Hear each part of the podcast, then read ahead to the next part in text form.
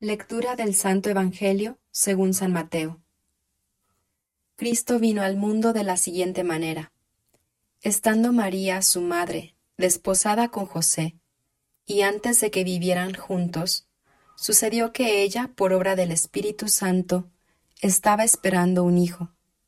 José, su esposo, que era un hombre justo, no queriendo ponerla en evidencia, pensó dejarla en secreto. Mientras pensaba estas cosas, un ángel del Señor le dijo en sueños, José, hijo de David, no dudes en recibir en tu casa a María, tu esposa, porque ella ha concebido por obra del Espíritu Santo. Dará a luz un hijo, y tú le pondrás el nombre de Jesús, porque él salvará a su pueblo de sus pecados.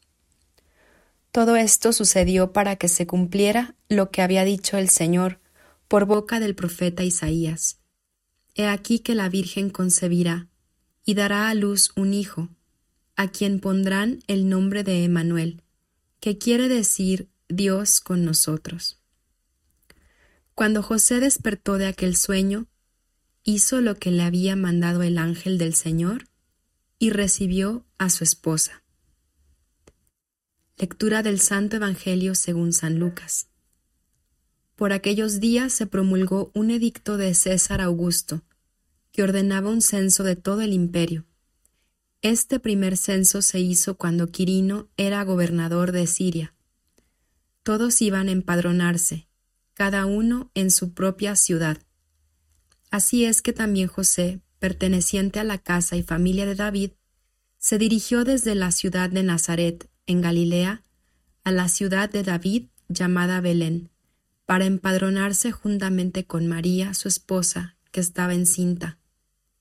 Mientras estaban allí, le llegó a María el tiempo de dar a luz, y tuvo a su hijo primogénito. Lo envolvió en pañales y lo recostó en un pesebre, porque no hubo lugar para ellos en la posada. En aquella región había unos pastores que pasaban la noche en el campo, vigilando por turnos sus rebaños un ángel del Señor se les apareció, y la gloria de Dios los envolvió con su luz y se llenaron de temor. El ángel les dijo, No teman, les traigo una buena noticia que causará gran alegría a todo el pueblo. Hoy les ha nacido en la ciudad de David un Salvador, que es el Mesías, el Señor. Esto les servirá de señal. Encontrarán al niño envuelto en pañales y recostado en un pesebre. De pronto se le unió al ángel una multitud del ejército celestial, que alababa a Dios diciendo, Gloria a Dios en el cielo y en la tierra paz a los hombres de buena voluntad. Palabra del Señor, gloria a ti, Señor Jesús. Hola a todos y feliz Navidad. Mi nombre es Adriana Aro y en este día tan especial he querido tomar dos de las lecturas que nos propone la liturgia para las celebraciones de este día 25 de diciembre. Estas lecturas son Mateo 1 del 18 al 25 y Lucas 2 del 1 al 14. Y cada una de estas lecturas presenta detalles diferentes sobre el misterio que contemplamos hoy. Pero lo que me llamaba la atención en ambas es lo mismo, las dos nos invitan, o más bien nos retan, a recibir a Dios en el misterio de la imperfección. ¿Y por qué digo esto? Porque orando con estas lecturas notaba varios detalles que me hablan de las circunstancias, entre comillas, imperfectas en las que se realizó la venida de Jesús a este mundo. Una mujer virgen queda embarazada antes de contraer matrimonio. Un hombre justo elige la compasión antes que el cumplimiento estricto de la ley. Un niño recién nacido en quien se manifiesta la gloria de Dios está en pañales, acostado en un pesebre de donde comían los animales. Y los primeros en recibir el anuncio del nacimiento del Hijo de Dios no son los líderes religiosos, sino los pastores que eran considerados ritualmente impuros y preguntándole al Señor por qué me llevaba a notar estos detalles de imperfección, Me di cuenta de que todo esto es en realidad una muy buena noticia para mí y espero que también para cada uno de ustedes. ¿Cuántas cosas no serán perfectas esta Navidad? Tal vez nuestra propia familia no será como esas familias perfectas que salen en los comerciales de los grandes almacenes, vestidos a la moda, impecables, sonrientes, desbordando armonía y dándose costosos regalos alrededor de un árbol de Navidad perfectamente decorado. Muchas veces la realidad de nuestras familias es diferente. Tal vez hay miembros de la familia que no se llevan bien, que no se hablan o que evitan hablarse lo más posible. O tal vez nuestra situación personal es lo que nos hace sentir muy pobres frente a Dios. En medio de todo esto, desde el pesebre Jesús nos dice, está bien, en medio de lo imperfecto, en medio del conflicto, en medio de la pobreza, yo vengo, yo estoy, yo me entrego. Esta es una celebración en la que se nos invita a reconciliarnos con nuestra realidad tal cual es y ver que ahí, en nuestras circunstancias, Dios elige venir y darse a nosotros. Esa es la gran noticia de este día. Un niño nos ha nacido, un hijo se nos ha dado. Los primeros en recibir esta noticia y la paz que viene de ella fueron María y José y siempre me ha ayudado a imaginar sus sentimientos al tener que dar a luz a Jesús en un establo y recostar a su hijo recién nacido ahí donde comían los animales. Y les invito a hacer este ejercicio con la imaginación. ¿Qué habrá dicho José? ¿Qué habrá pensado María? Probablemente hubieran querido tener algo más digno que ofrecerle al Hijo de Dios, me imagino a José pensando, híjole, debía haber buscado algo mejor, ¿cómo no me preparé bien? ¡Qué bárbaro, qué vergüenza! Pero seguramente al contemplar a su hijo recién nacido descansando en los brazos de su madre, todos estos sentimientos se transformaron en una gran paz.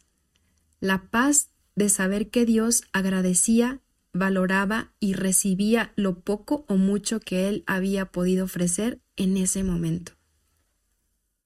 Muchas veces la realidad de nuestras familias, nuestra realidad personal o la realidad de nuestro mundo nos hace tener sentimientos parecidos, ¿no? La misma sensación de que podríamos haberle ofrecido a Jesús algo mejor este año.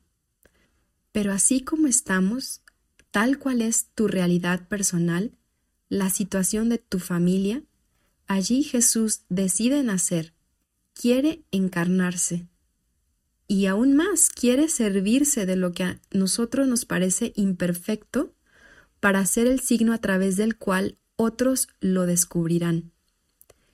Esto les servirá de señal.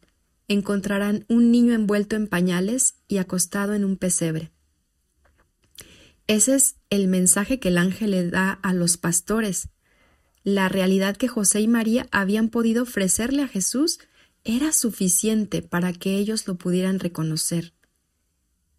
Jesús no espera circunstancias ideales, como diciendo, hasta que no seas perfecta y tu familia sea perfecta y el mundo sea perfecto, no voy a venir. ¿No? Así, tal cual, esos pañales y ese pesebre fueron suficientes. No esperes una situación más ideal para recibirme. Esta Navidad descúbreme allí en lo imperfecto, en lo real, en el mundo y en tu situación personal y familiar tal cual es.